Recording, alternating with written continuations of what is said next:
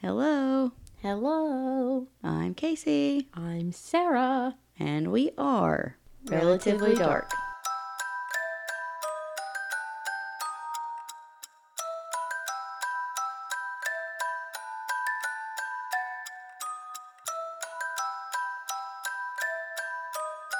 Good morning. Good morning.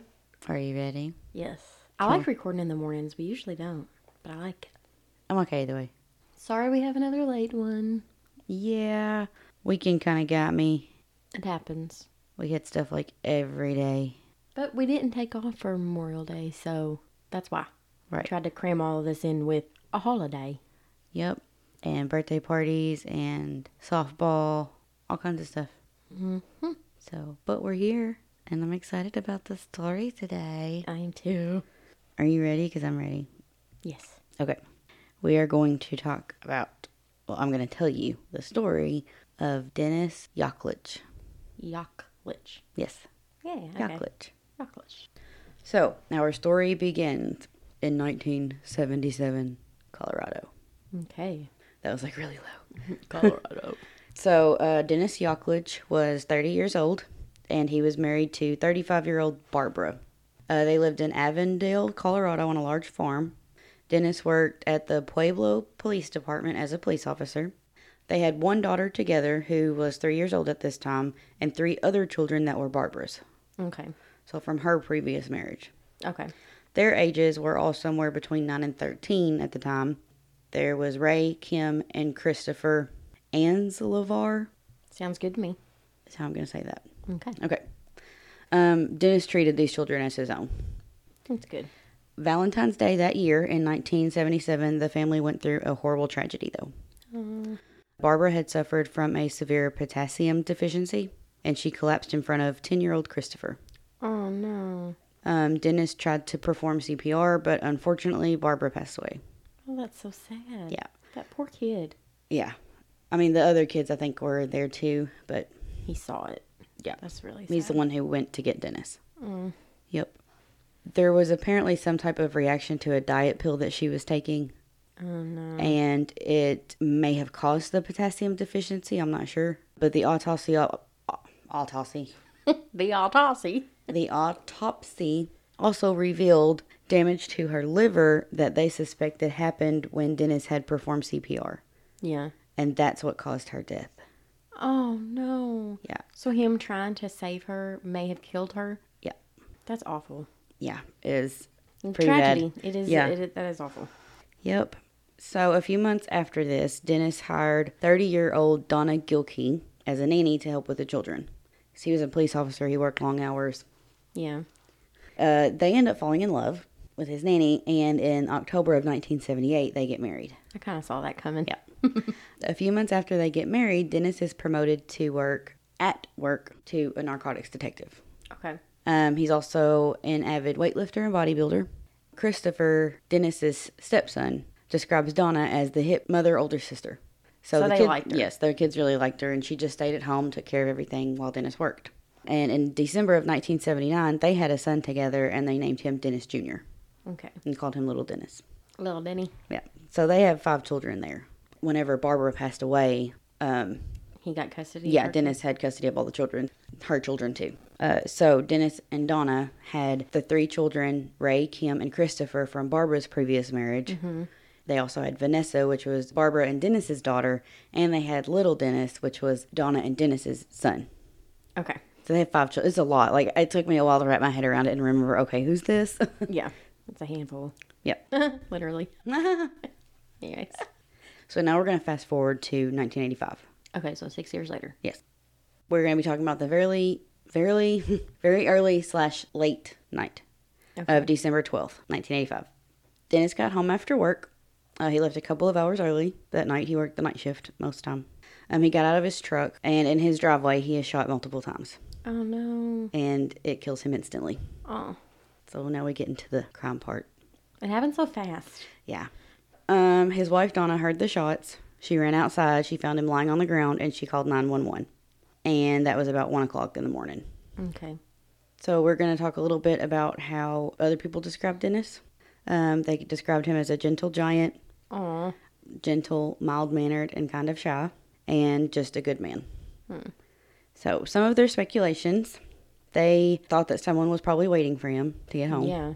and that may have been related to a drug case that he was working on. Yeah, that's what I was wondering. Because he had just moved to narcotics, like, what, a Uh, few years before that, right? This was, Well, this was six years later. So he had been Yeah, there for I mean- six years. But yeah, no, he was in Narcotics Anonymous before they even had Dennis Jr. he was in Narcotics Anonymous? Telling y'all, I don't think he should be I'm gonna- working in the narcotics I'm department gonna of the admit police station. that um, in the mornings my brain doesn't function at 100. percent We should always record in the morning. So please overlook my mishaps. It's okay. He was a narcotics detective before they had Little Dennis. Okay. Uh, so it didn't take long for rewards to be posted in exchange for information that would help with an arrest. And after only a few hours, $2,000 was offered for anything. So I just feel like this kind of goes to show, you know, he was kind of a well respected, I feel like, a well known man. Yeah. Um, at the funeral, there were over 500 people Wow. and at least 300 police officers. Brothers in Blue. Yep. So now we're going to talk about the investigation. Joseph Antonio led the investigation. Uh, some of the evidence at the scene are the following three shells were found. Um, he had been shot in the head. Uh, Dennis did not draw his weapon that he had. Um, the weapon was a 12 gauge shotgun, and there were also footprints in the snow. It was a 12 gauge shotgun? Yes. Wow. Yep. And so they found three shells. Was he shot three times? Is that what you said? N- No, they found three shells. Okay. He was shot five times. Oh. Yes. Okay. So then, as the investigation goes on a little bit, they feel like more than one person was involved, but they couldn't be sure. Um, they tracked the footprints, but only a quarter of a mile, which didn't really help them much. They determined that he was shot five times, multiple times in the body, and once in the head. They interviewed at least or more than 50 people for this, and they had no suspects, and any leads that they followed didn't give any new information. Of course. So, Real quick, um, one of my peppers is in here with us, and uh, she is snoozing. So if you hear any snoring, I apologize. I didn't even Continue. notice. I can Oh, feel it vibrating on my foot. All right. Are you ready for some excitement? Yes. Me too. I Mm-hmm. already know everything, but I'm excited to tell you. So, February 25th, 1986. This is over two months later. Mm-hmm. The police receive a phone call from a woman who said she had information about the case. Mm, what you know? She told the police that she heard from a friend that that friend's boyfriend and his brother had killed Dennis Yaklich. Okay. The They lady were- who called Yes, had a friend whose boyfriend told that friend. Like saying, hey, that him and somebody else yeah, did it. like, hey, my friend told me that his boyfriend told her okay. this is what happened. Heard it through the grapevine. Yep. And another source said that he was bragging about it. Or not another source, but another time during the investigation. By the way, I followed this investigation through newspaper articles uh, from that time. There was one person specifically that uh, wrote a lot of them, but so some of the facts kind of changed a little bit throughout the articles. Yeah. But so he could have been back bragging, but that wasn't the first thing that was said about it. They check out her story, it checks out, and they issue arrest warrants for Charles and Edward Greenwell Okay. uh, for further questioning. So they don't actually have, they're not under arrest for the murder or anything yet. Right. Um, they bring them in, and once they were in custody, custody, Once they were in custody. my next word is they. So I don't know. All right. Ooh, I just needed a minute. I'm sorry. No, you're fine. I get it. Continue. Okay. Once the brothers were in Custody. custody, they confessed to the murder. At this time, Charles was only 16 years old, Wow. and Edward was 25. So either way, they're not very old. Yeah. Their motive was money. That makes no sense to me. They were hired. Oh. Yes. They said they were hired by someone else to kill Dennis. Mm-hmm. This someone was Donna Yaklich. Shocker. and after this, a warrant was issued for her arrest as well. At the time the warrant was issued, Donna wasn't even in the state of Colorado. Some of her family had said that she had went to South Dakota on February 19th to visit other family members and was supposed to be back on March 1st. But after investigating, authorities thought that she may not even be in the country. So, as far as whether she went to South Dakota or not, I don't even know. According to the newspaper articles that I read, she had quit her job at a hardware store and mentioned to someone that she, quote, needed to get away for a while because of the pressures following her husband's murder, end quote. That's why she was gone. That doesn't really make Uh, sense to me, but you know. Come to find out, she was in Jamaica. Hmm. She had arrived back in Colorado on Friday, February 28th, and she turned herself in on Saturday. Because she knew they were wanting to question her. Yeah, there they knew there was a warrant, so she turned herself in. While Donna was there, she was actually with another man. Uh, he was a lawyer named John Gidduck, who had represented her when she got custody of Vanessa. Hmm. This confused me a little bit because I don't have any more information on that. I don't know if this was after Dennis's murder that she went through just something legal, maybe some motions to get custody of Vanessa because both of Vanessa's parents are dead now. Yeah. I'm assuming that's what it is. Unless she tried to get like maybe legal guardianship or something over her when her and Dennis were together because her mom had passed away. Yeah. I don't know. So I don't know. I just know that he represented her when she got custody. This is who she was with while she was in Jamaica. Um, Donna was charged with first degree murder and conspiracy to commit murder. Hmm. There was no question about whether she did it or not. They proved that. She didn't deny it at all. Oh, well. I don't know if she actually confessed to doing it really, but I don't know how exactly that happened. I don't know if they asked her and she said, yes, I did it, and then that was it. But they arrested her and charged her with that. She didn't contest. Either way. While awaiting her trial, Donna is released on bail. I don't understand why people are out when they're arrested for murder. I was thinking the same thing, but the best thing I can think of is the fact that she didn't actually do it, and the person that it was was her husband, so it's probably not like she's going to go out and do it again to somebody else. I don't know. I guess so, but But um, her bail was $300,000. she got money. Yep. The Greenwell brothers, what happened to them? Charles, the younger one, he pled guilty to second degree murder and was sentenced to 20 years in prison. So he was tried as an adult. Yeah. He was 16, right? Yes. Ooh. Um, I don't have the information on exactly when their trials were, but Yeah, it don't matter. yeah. Um, the older brother, Edward, he also pled guilty to second degree murder and was sentenced to 30 years. Okay. They were originally facing the death penalty and charged with first degree murder, but they got a lesser sentence in exchange for testifying in their trials that Donna Yaklich had hired them to kill Dennis. Mm-hmm. and they kind of also testified against each other, Yeah. really. They both had explained what happened, that they had waited for Dennis to get home and shot him. They testified that Donna had promised to pay them $5,000 up front and $50,000 apiece after she had cashed in on Dennis's life insurance policies. Mm-hmm. Tell as old as time. Yeah. Um, this amount varied in different articles that I read. Or maybe it changed, I don't know, or what they remembered, or maybe the amount that she said she'd give them changed. I don't know for sure. Yeah. But in different articles that I read, the amount that she said that she would give them up front and after was different quite a bit. Yeah. Um, they also testified that Donna said she wanted Dennis dead because he was beating on her. I figured that was coming. So now we're going to talk about the trial. January 25th, 1988. So two years after his murder. Yeah, a little over two years. Donna's defense was that Dennis was extremely abusive, used steroids, and she feared for her life. She hired someone to kill him in self defense. During opening arguments, Donna's lawyer, Stanley Marks, he read from a letter that Donna had written to Dennis's father claiming that Dennis had mentioned to her that he could hurt her and knew how to make it look like an accident. Um, there was a spectator of the trial that was a former coworker of Dennis. She said she hated him. The coworker hated? Dennis, yes Okay. and portrayed him to be a bully to other coworkers. Hmm. The first witness in the trial was Edward Greenwell, whose story you already know. Mm-hmm. But he also said that Donna had asked him about killing Dennis nine months before they actually did it. So how long was she planning this little thing? Oh, long time. This little murder. Yeah. He did also testify, though, that she had bruises around her eyes a number of different times that they met. So this is kind of funny because it made me think of another case You know, at first I was like, And I did not know this when I started this. this is, so this is Amber Heard before Amber Heard.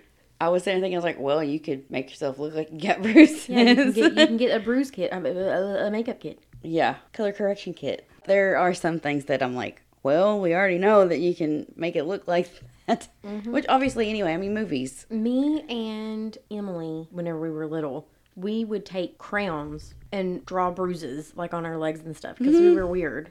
we told Granny Oh my gosh. we had like hit our shin or whatever, and she's like, "Oh, I'm sorry." And I was like, "No, we're just playing. You know, we made them ourselves or whatever." And she thought we were like hitting our legs with stuff, making bruises. oh my She's like, god. "I'm gonna tell your mama what you're doing." I'm like, "Granny, no, we use crayons."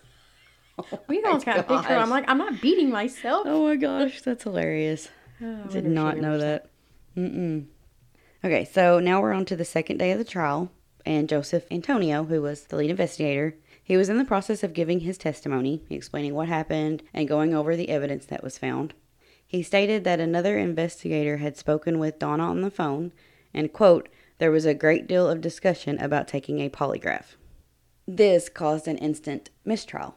Oh yeah, yeah. You can't you can't do that. You can't say polygraph apparently in court. Well, yeah, they're inadmissible. Right.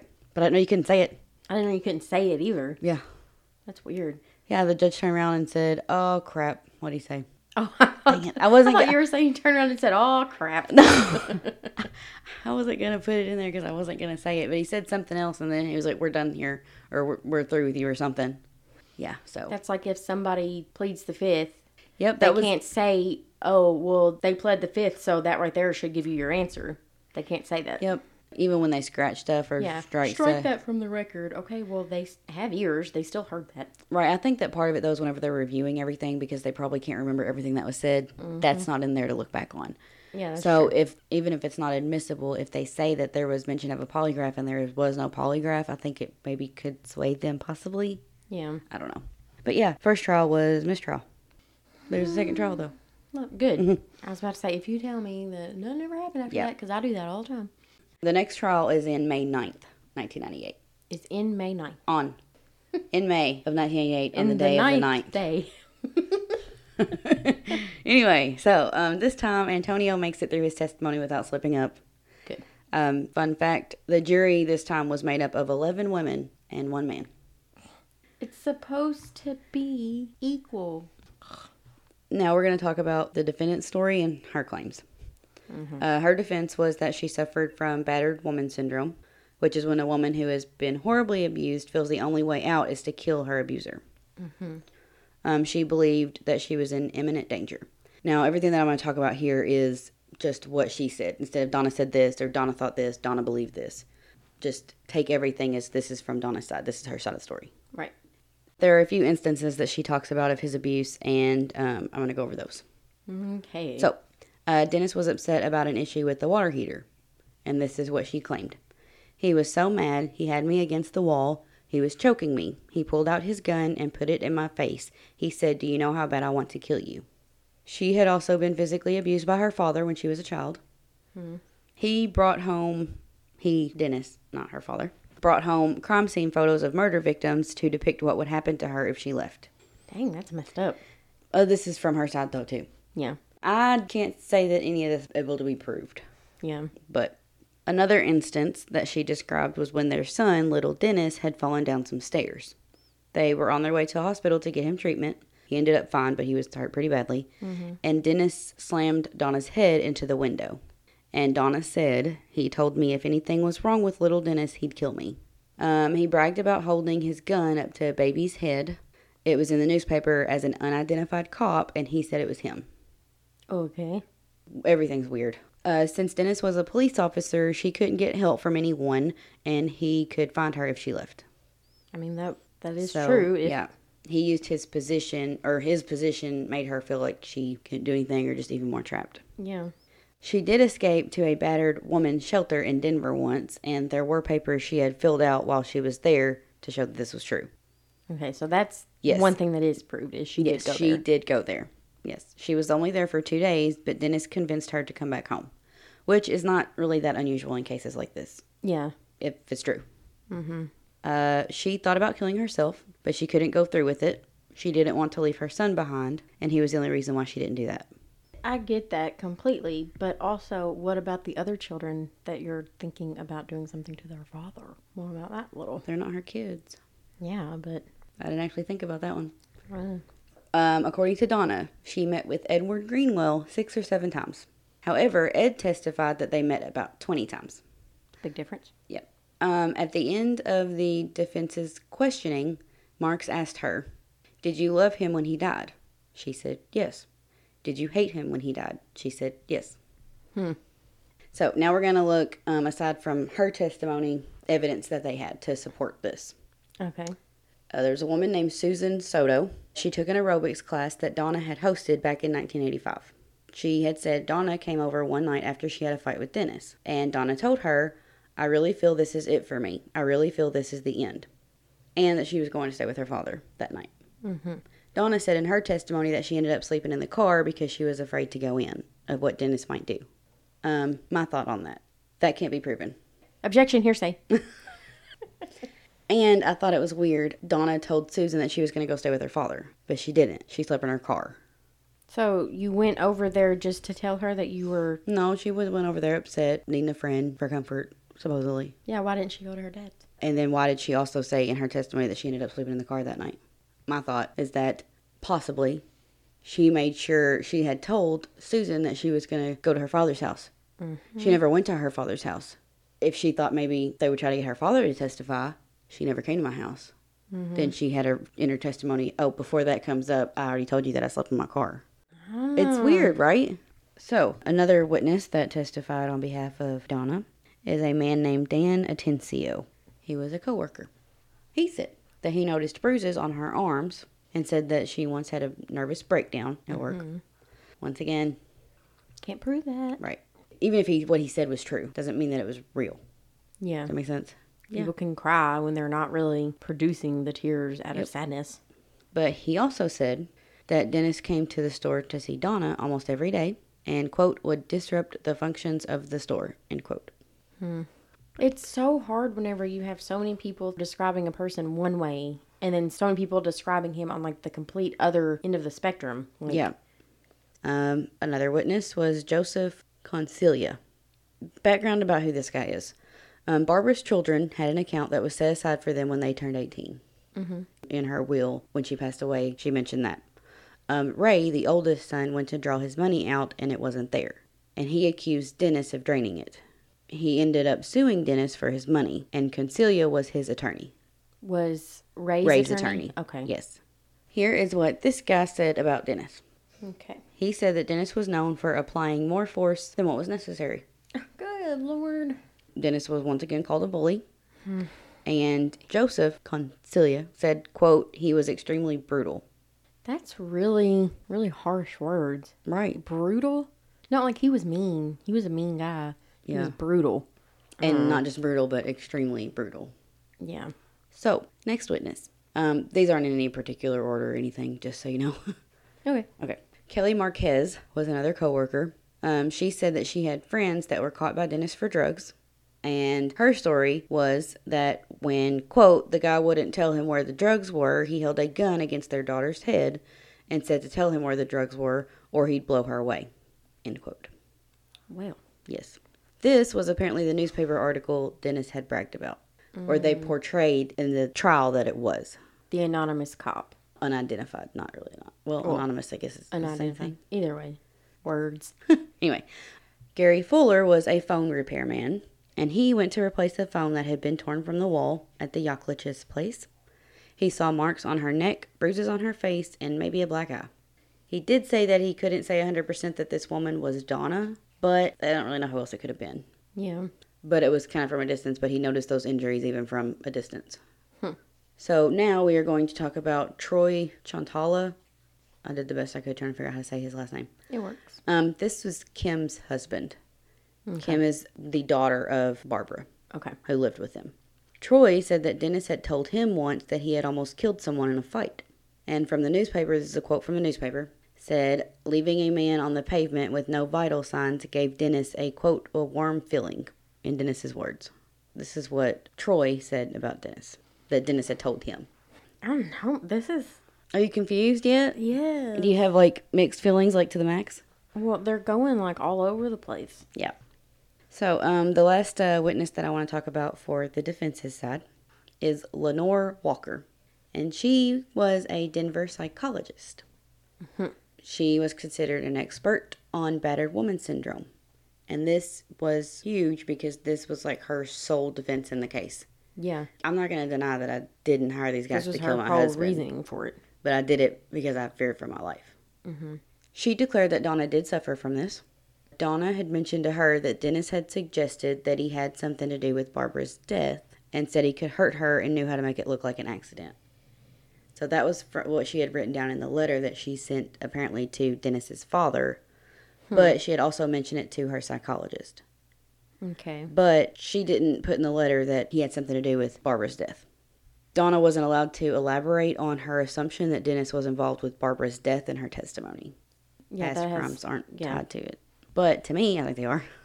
I don't know. In I some go back cases, and forth I on guess. it because if you have somebody who was convicted of killing two people and then he goes to trial for killing somebody and then they can't talk about how he had killed two people before, that's ridiculous to me. Yeah. If it was proven that he did it or he confessed to it, that's stupid. In this sense, though, I feel like it makes sense because it's not talking about that person that is on trial, their character. Yeah. It's adding to their defense something that Yeah, can't be I get what proven. you're saying. You know what I mean? Yeah. But that kind of made me think, I guess. Yeah. You know, like, what? And I don't think I would have thought about it if she didn't say that. Yeah. But I guess that's why they wouldn't let her keep going. So. Can't sway the jury. Um, Lenore Walker said one of Donna's Donna's. Oh my gosh, Lord help me, please. One of Donna's fantasies was that if she got a gun, she'd be shooting and he'd keep coming at her, and the bullets would be bouncing off him. One of her fantasies? Yeah, so apparently with battered woman syndrome, it's not uncommon for them to think of these like irrational scenarios about what's going on or something. Yeah. I can't remember. I don't have the exact words of how that. Fantasy is what threw me off. Yeah, I know. I thought it was too, because usually that's something for pleasure, or Basically, something like- you want. Um, irrational reality that she thought in her head that could actually happen. yeah. Is like what? a nightmare, but Yeah. Um, but this explained why Donna didn't try to shoot him herself. yeah, So, I guess so. or they think that that's what they tried to do. Another odd fact I don't know if this information came from Donna or what, but she testified that Kim, Dennis's stepdaughter, thought that Dennis had something to do with her mother's death, Barbara. Kim thought that, not just Donna implying it. So, Weird. everything. So, back and forth. Now, we're going to move on to the prosecutor's side. Okay. The attorney on this side was defense attorney, not defense, mm-hmm, district, sorry, district attorney Gus Sandstrom. And he was seeking the death penalty for her. He said that Donna was greedy and she wanted out of the marriage, but there was no way that she could get a divorce and financially be well off. Right. So, in an affidavit before the trial started, there was a fellow police officer that wrote that he knew that the Yakliches weren't wealthy by any means and that Donna often wrote checks that were returned. Um, here is some evidence that they had against her. So, they obviously brought up the Jamaica trip Yeah. and how she was with another man. She's sketchy. Yeah. Apparently, she had an affair with a coworker not long before Dennis's murder. Well, there's that. Yeah. She received at least $273,000 in death benefits. She had bought a new Chevy Blazer and had paid cash for this. She admitted that she was the one who had drained the money from the account for Barbara's children. And it wasn't Dennis. See, that right there, in my opinion, that says a lot. Yeah. So when asked about the incident when Dennis was mad about the water heater, Donna said she didn't say anything about a gun. This was the incident where he said he put a gun to her and said, "Do you know?" Yeah. Um, the newspaper reporter that followed the trial had that part in quotations. What I read to you was in Yeah. quotations that he quoted from her. Oh my gosh, she is Amber Heard. So I'm assuming that it was actually said. Yeah. Otherwise, that's not a very good reporter, and he covered. He's the only one who covered the whole trial every day, almost. So, um, they also brought up the fact that she didn't report anything or any of her injuries, but the police department that Dennis worked for didn't have any jurisdiction where the Yakliches lived. So if she had reported it, she wouldn't be reporting to that police station, Mm-hmm. which is the reason why she said she didn't report it. Mm-hmm.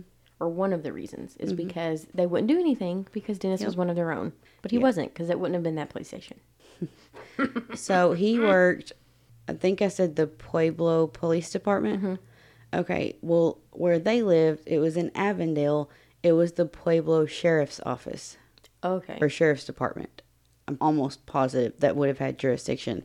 so it wouldn't have been his buddies that responded if she It had was called a them. completely different place. I don't know though. He's still a police officer. It's still Pueblo. Maybe I don't know. Yeah. You know what I mean? It's weird though. I mean, it Right? definitely raises suspicion. Yep. Uh, when she went to the battered wo- ban, ban, I don't even know what that was. Get that sheep out of here. The battered woman's shelter. Uh, the form that she filled out had a question that asked if she had suffered any past abuse in any relationships or as a child, and it was marked no. But she said that she was abused as a child by her father. How long before his murder did she go to the women's shelter? Um, I feel like it was before 1985. Okay. But it would have been before, before she even asked the Greenwells anything. That's what I was wondering. But I honestly don't know. I just thought maybe if she did it like soon before she contacted them, Within or those they said two months whatever, that she was planning it, yeah, then just trying to build see, up her this case. is what I did. Yeah. I went here. yeah, but I mean, either way, there was still conflicts there with the information. Yeah, She checked that she didn't have any other abuse before Dennis, and then she So told them that she if did. if she is lying or if she was lying, she's smart enough to think of stuff like this, but she's not smart enough to execute it well. Yeah. um, obviously, there's the fact that she had planned the murder for 10 months, which the Greenwells said that they were first asked nine months before the murder, but other stuff multiple times said that she planned it for almost a year, 10 months. Yeah. divorce was even discussed. Um, Dennis's brother had said that Dennis had told him that they were going to get a divorce or that he wanted one. There's another source that I had that said that um, they had planned on getting a divorce, but were waiting until after Christmas for the kids. So that plays into she wouldn't get anything. Right. So divorce was brought up. I'm not for sure whether it was something that they agreed on or something that he had said he was going to do when she found out, but it was mentioned. by someone at some time. Yeah. So that raises the question how was she trapped if divorce was a possibility? Yeah. I don't know. Odd. So now we have witnesses. The first one is Steve Kimsey. He was a weightlifter and former best friend of Dennis. Dennis had actually kicked Kim, his stepdaughter, out of the house after she became pregnant without being married. Which I think that that is kind of weird, but at the same time, I think that's more of like a um, just a parenting, I guess. Uh, I don't know if preference is the right word, but I don't think that that's that uncommon. Not that it's right, Yeah.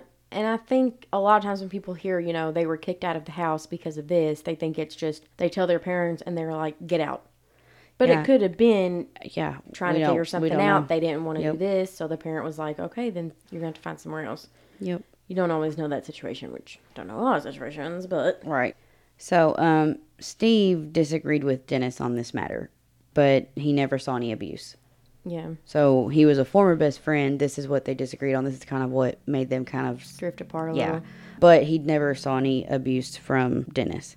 Um, Donna met with him once, met with Steve, so according to Steve.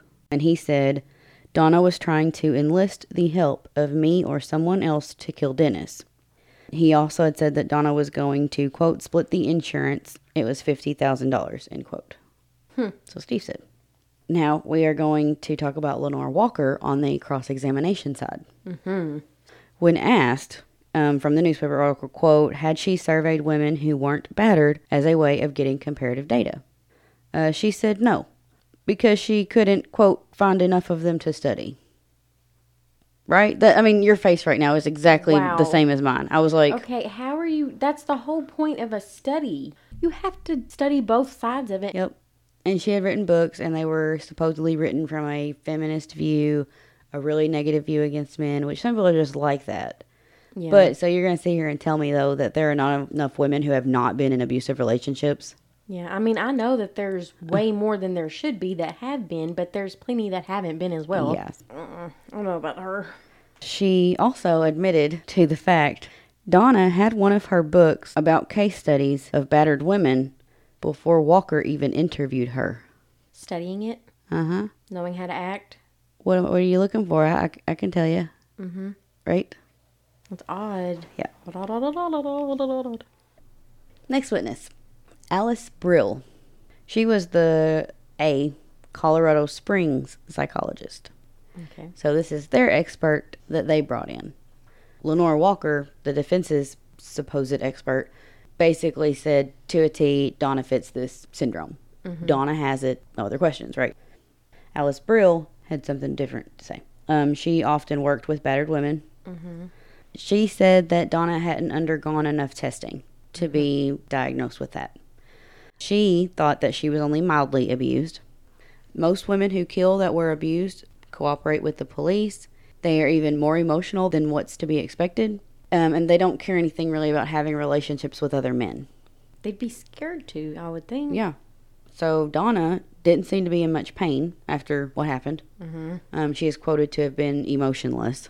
She didn't come forward, and she left for a week with another man after, and supposedly had the affair too. Yeah. So I mean that marks off the ones who cooperate with the police. That marks off the ones who are even more emotional, and it marks off the ones who don't care about having relationships with other men.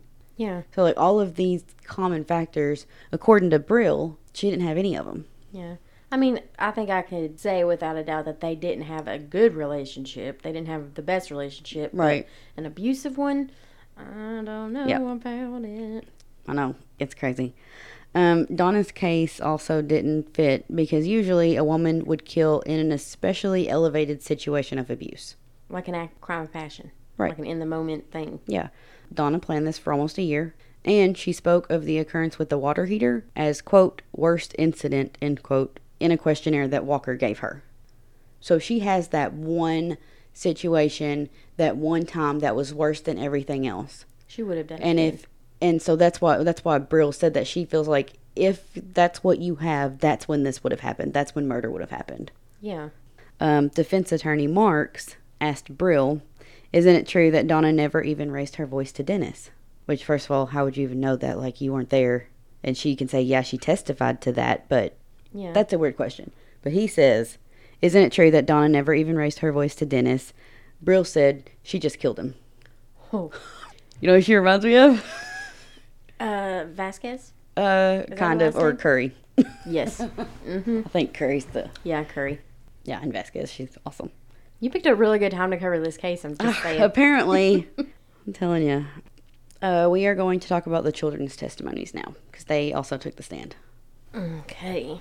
So first, we're gonna talk about Ray. Okay. He was the oldest. He's Dennis's stepson, Barbara's son. I just want to reiterate because there's a lot and a lot of different relationships. So, um, he had said that Dennis was a good father, but that Dennis had also been physical with him twice. Hmm. So Ray had wrecked Dennis's truck. Mm-hmm. The defense used the word dented, trying to downplay the amount of damage that was done. I guess to make Yeah, it seem so, like like- more of an overreaction. Yeah. Like, you know, he backed into a mailbox and dented it, and he flew off the handle when really he could have Right. been driving recklessly and wrecked it into a tree, Ray and that's used why he flipped out. the word wrecked. Like he like it was really bad apparently. Yeah. according to Ray, or the what it seemed like anyway. Yeah. And Dennis had slapped him five times, and he ended up with a bloody nose. Yeah. So that was one of the times that Ray said that Dennis got physical with him. The other time was when Ray and Chris were shooting a rabbit they had caught with the BB gun. And Dennis was so mad about it, he ended up shooting Ray in the leg with it. Well, I mean, those aren't good. I don't really at know that I all, would but- completely disagree. I mean, not that I would necessarily agree with them, but I mean, I don't know if I would classify that as abusive.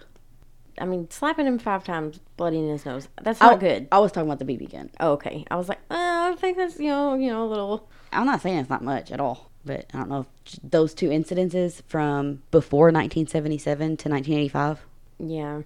I don't know. But anyway, so those are the two instances that Ray talked about. Um, he said, regardless of that, he did care about his family. Other than those two instances, it seems like Ray didn't really notice anything else. Yeah. So, Kim, this is the next youngest or oldest child of Barbara's. She's the one who was kicked out. Uh, she said that Dennis was never really very affectionate toward anyone. Um, so Donna or Barbara, so like her mother, he wasn't even that affectionate with.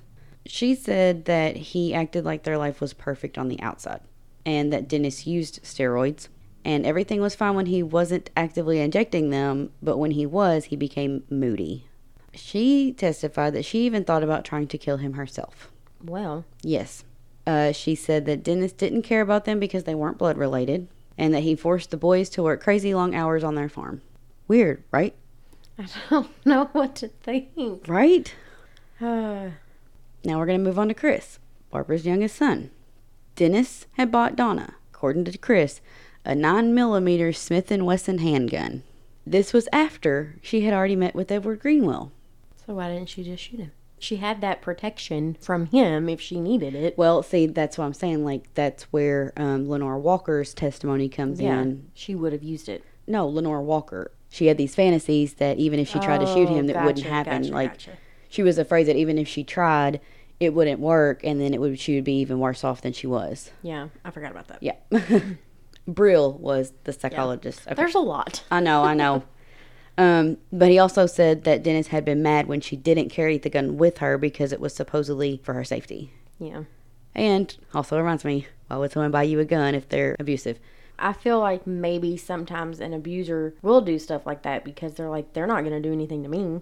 Yeah, You know what I they mean? could. Yeah. So, In August 1985, Donna told Chris that Dennis had threatened her with divorce. So Okay. I don't know why she's telling Chris that, but once again, she mentioned that there was yeah. a divorce.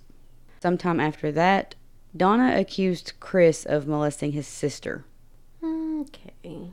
which is weird because in the newspaper it says Donna accused Chris of molesting her daughter. So is she talking about Vanessa? I don't know. That's But- her only daughter if she's like the guardian or whatever. Yeah, But when she adopted her. that's weird. Yeah. After Dennis was killed, Chris said that he threatened to, quote, break Donna in half, end quote. So I guess because of the accusa- accusations of abuse from him. Did they check her for any other psychological problem? I don't know. I don't think so. Not that like being abused is something's wrong with you, like your brain, but it affects you. Yeah. You know what I mean? So, um, he also said that he never saw Donna with any injuries. He did say that he saw Dennis slap Donna once, but nothing else.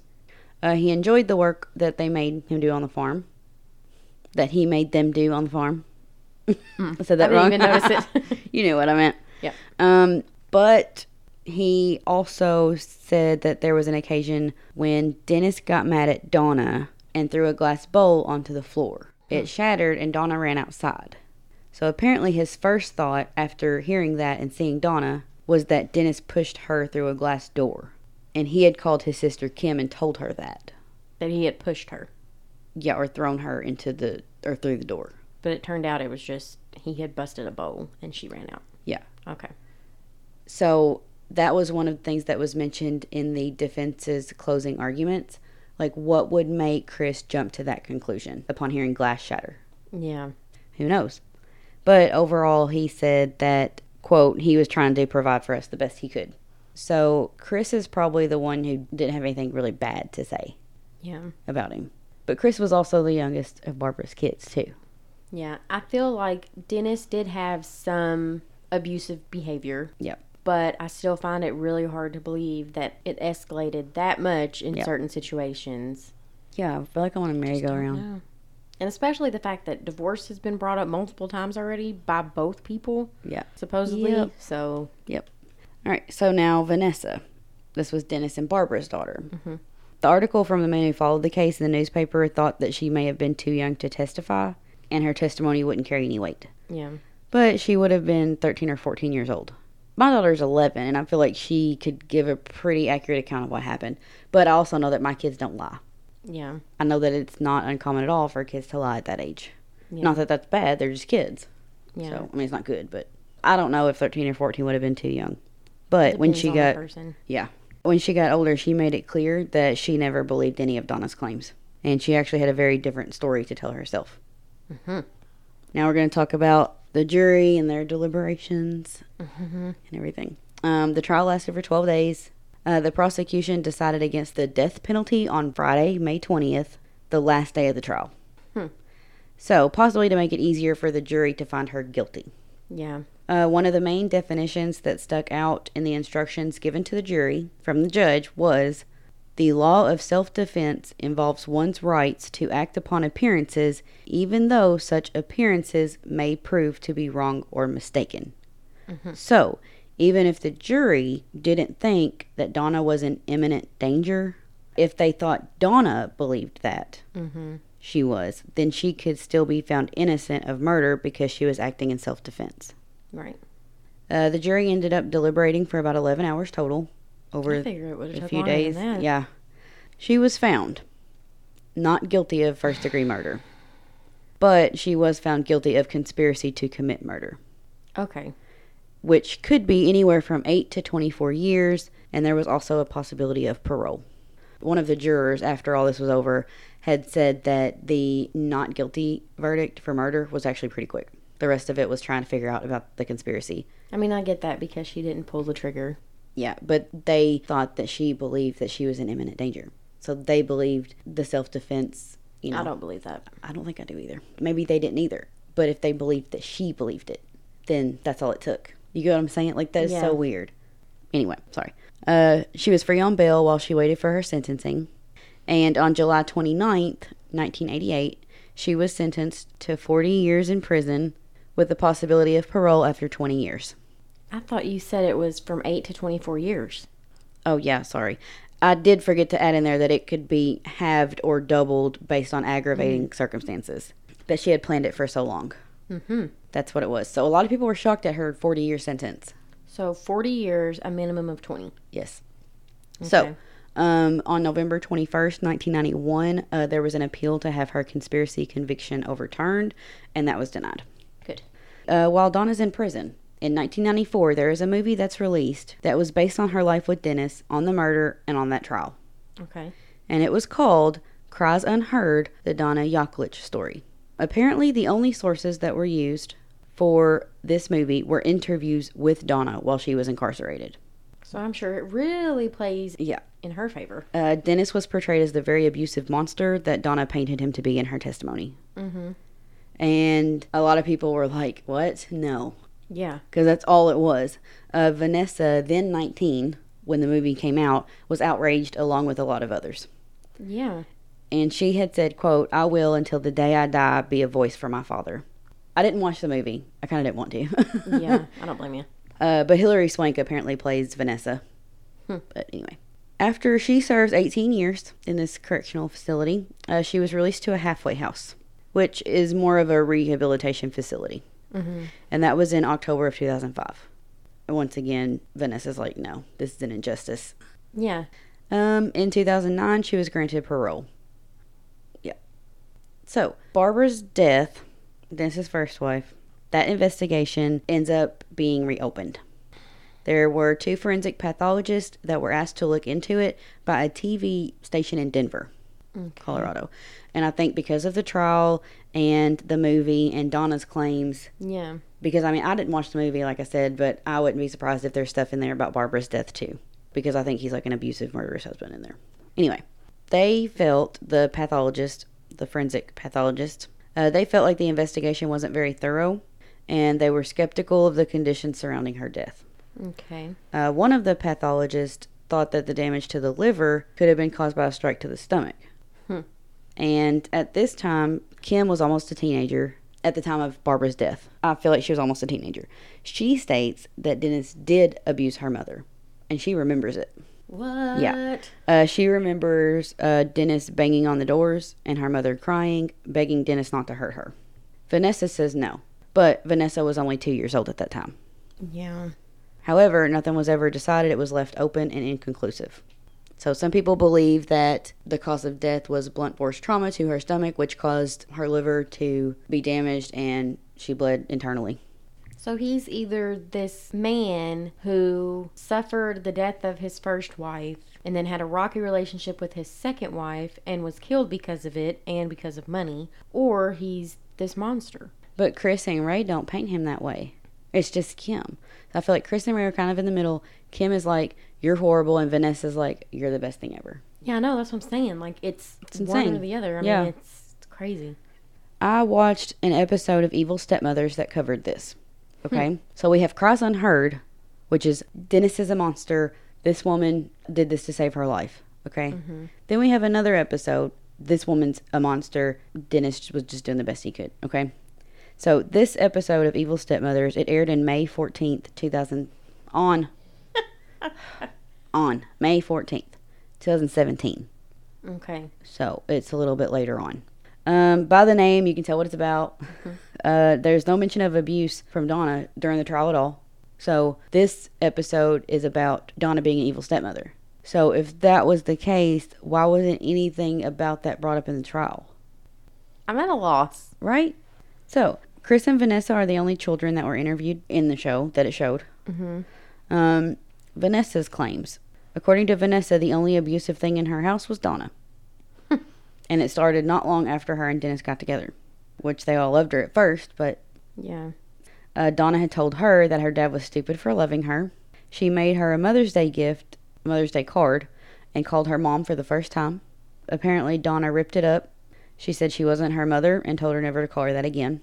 And she had also hit Vanessa in the forehead with the heel of her hand, and it knocked her head back against the wall. And she had told her, Your mother killed herself because you're a bad little girl. Oh my gosh. Yeah. she never said anything to her dad because she just wanted him to be happy. Oh. She was kind of torn. And uh, apparently, Donna hit her in the leg at her father's funeral for crying. She was 11 when he passed away, or around there. Um, Chris, in his interview, he mentioned that it was that she was harder on Vanessa. Yeah. Um, I thought it was odd that he would be on this show um, without any testimony during the trial about Donna. It makes sense with Vanessa because Vanessa wasn't in the trial. Vanessa didn't have a testimony to make because they didn't put her in it. She wasn't a witness. Chris, on the other hand, was a witness, and none, nothing like this was ever mentioned of Donna being abusive. Yeah, it's weird. He said that she was harder on Vanessa. Um, she was probably two faced. when the murder happened, he had heard the gunshots, but it didn't register that that's what it was until Donna woke him up. And then he said that his dad could have been called upon for help with anything without expecting anything in return. My thing with Chris's interview in that show, the only thing he said about Donna that was bad, she was harder on Vanessa and she was probably two faced. That's it. Every horrible thing came from Vanessa. And the authors that wrote the books, also Gus Sandstrom, the district attorney for the trial. He's the one who made comments about what she did, what she thought, what she was trying to do. I feel like that was pure speculation. I don't know what to say. I'm just Yeah. like, I just I'm just listening. Like, okay, what's next? Yeah. What happens next? Who said what next? Um, the episode that I watched was The Evil Stepmothers. Um, it was on Investigation Discovery Channel. And this obviously is about how abusive Donna was. It doesn't depict Dennis in any bad way whatsoever. Okay? Any of the stuff that was said about Dennis in the trial, none of it is in here. I don't even remember if the trial was even covered. Murderpedia, that's where I got some of the information, has no mention of any of Vanessa's claims. And I can't find anything said by Christopher other than on the episode I watched. So every source basically they paint it in a certain light, and that's how they cover it Yeah. in that light. Yep. Uh, Dennis Jr. is only mentioned, as far as I can find, in two articles. The first one was one that uh, briefly mentions his relief after hearing about Donna being released to the halfway house. Uh, the other article states that he was present for the parole hearing in July of 2009. Mm-hmm. But that's it. Like, he wasn't interviewed in The Evil Stepmothers, nothing. Which I guess he wouldn't be because if he was relieved that she was getting out, he loved yeah, her. you wouldn't want so anything he- to do yeah. with that. Um, Vanessa's last name in the TV show is Sandstrom. The district attorney's last name. Yes. Both her fa- parents are dead. She was 11 years old at the trial. I wonder if he ended up adopting her. I tried to find out, couldn't find anything. That or she just changed her last name to his I feel like if she's going to change it, then she may have changed it to. her dad's last. name. It was already her dad's last name. Oh, strike that from the record. That's the only thing I could think of. I don't know. Every that's bad weird. thing about Donna came from Vanessa. So you think maybe Donna was telling the truth? Not about everything, but I, d- I feel like maybe Vanessa could not be telling the truth. I don't know. I just I Right? feel like all of these people could be lying, But for, except one. All of them could be telling the truth, except one. I Yeah. don't. I don't know. here are a few uh, discrepancies between the TV show and what I read in the newspaper articles that covered the trial. Um, in the episode, Donna and Dennis's son is referred to as Alex. So is this like a documentary type show? Yes, it's a true crime documentary, real accounts with real people who were there. Weren't, if they weren't there, they knew about it. Well, maybe sometimes they'll change somebody's name because they're not in the public eye or whatever. Would they have to say that? No, Oh, Okay. I wouldn't think so. Okay. Well, it's everywhere though. Anyway, they had said in the TV show that Dennis was shot six times, not five, like in the newspaper article that I read. In the TV show, they said that Donna said that she saw two people running away. The newspaper go- article, sorry, said that she didn't see anything. So they said that she saw two people running away. But she looked out the window, saw that after she heard the gunshot, and then they found two sets of footprints which matched what she said. And Donna was arrested when she got off the plane after she got back from Jamaica, is what the TV show said. It's not true. Well, it could be true, but I the other assume one the- said the that she newspaper turned herself articles- in, right? Yeah, the newspaper articles were written like the day after things happened. Oh yeah, that's true. And they're reporters, you know, writing these articles and there was there were pictures of her with her attorney. I mean, yeah, I mean, newspapers aren't always right. My I mean, just question is, look at though- Betty Gil Brown. yeah, right. But my thing is why are there so many differences? I mean, and Gus Sandstrom was there. Yeah, that's weird. I don't know. But I, I can almost guarantee though that they probably don't show them everything that they're putting in the TV Well, show yeah. or the interviews. I'm sure they don't. But and I tried to do some research and I cannot find hardly any other information on any of them now other than what I've told you. Yeah, they're probably all underneath the radar, under the radar, whatever. And then you've got Barbara's death that was inconclusive. And Vanessa saying that her father was great and Donna was the abuser. I don't know about it. I don't know about it. But yeah, I'm on the fence bad. I'm on the fence too. Which uh, my first impression of Donna, I think, was the same as yours. Obviously, because you weren't even surprised when I said that she had hired him to kill him. Yeah. But the more I read about everybody's accounts of Dennis, I was more unsure. Yeah. I felt like there was some abuse there, but not to the point that Donna described it. Mm-hmm. Yeah. And she obviously was not trapped. I don't feel like Vanessa's claims were completely untrue. She seemed sincere on the um, TV show that I watched, but I know that people can act too. So Yeah. I just think it's weird that everything about Donna that was negative like that came, Came from, from Vanessa. her and nobody else that experienced anything. Yeah. The other people weren't really there that talked about it. I don't know. I mean, I could sit here and reiterate what I've already said about what I think and this and that, but there's no point really. Yeah. It's not going to lead to this is what I think happened or this is what I think happened. So Yeah. just go in circles. Sorry if you hear my dog scratching. Um, I think that the only people who really are ever going to know are the ones who were there. the only two people that would know would be Donna and Dennis. Yeah, I mean, even the the kids, you know, like behind Don and Dennis's like closed bedroom door, whatever. They don't know everything either. And Donna is the only one that knew her mindset and her way of thinking at the time, and Dennis is the only one that knew his. So Think we're never gonna know. We know who done it. We just don't know why. Well, that's it. I hope you guys found it as dizzying as I did. dizzying. Uh, if you have any thoughts, theories, whatever you think happened, case suggestions, personal stories, um, send those to relativelydarkpodcast at gmail.com. Follow us on Instagram. Join our Facebook group. Yes, like, follow, share, tell all your bodies. All about it. Yeah, thanks for listening. Thanks, guys. Come again. Bye. Bye. Bye. Goodbye. That scared her.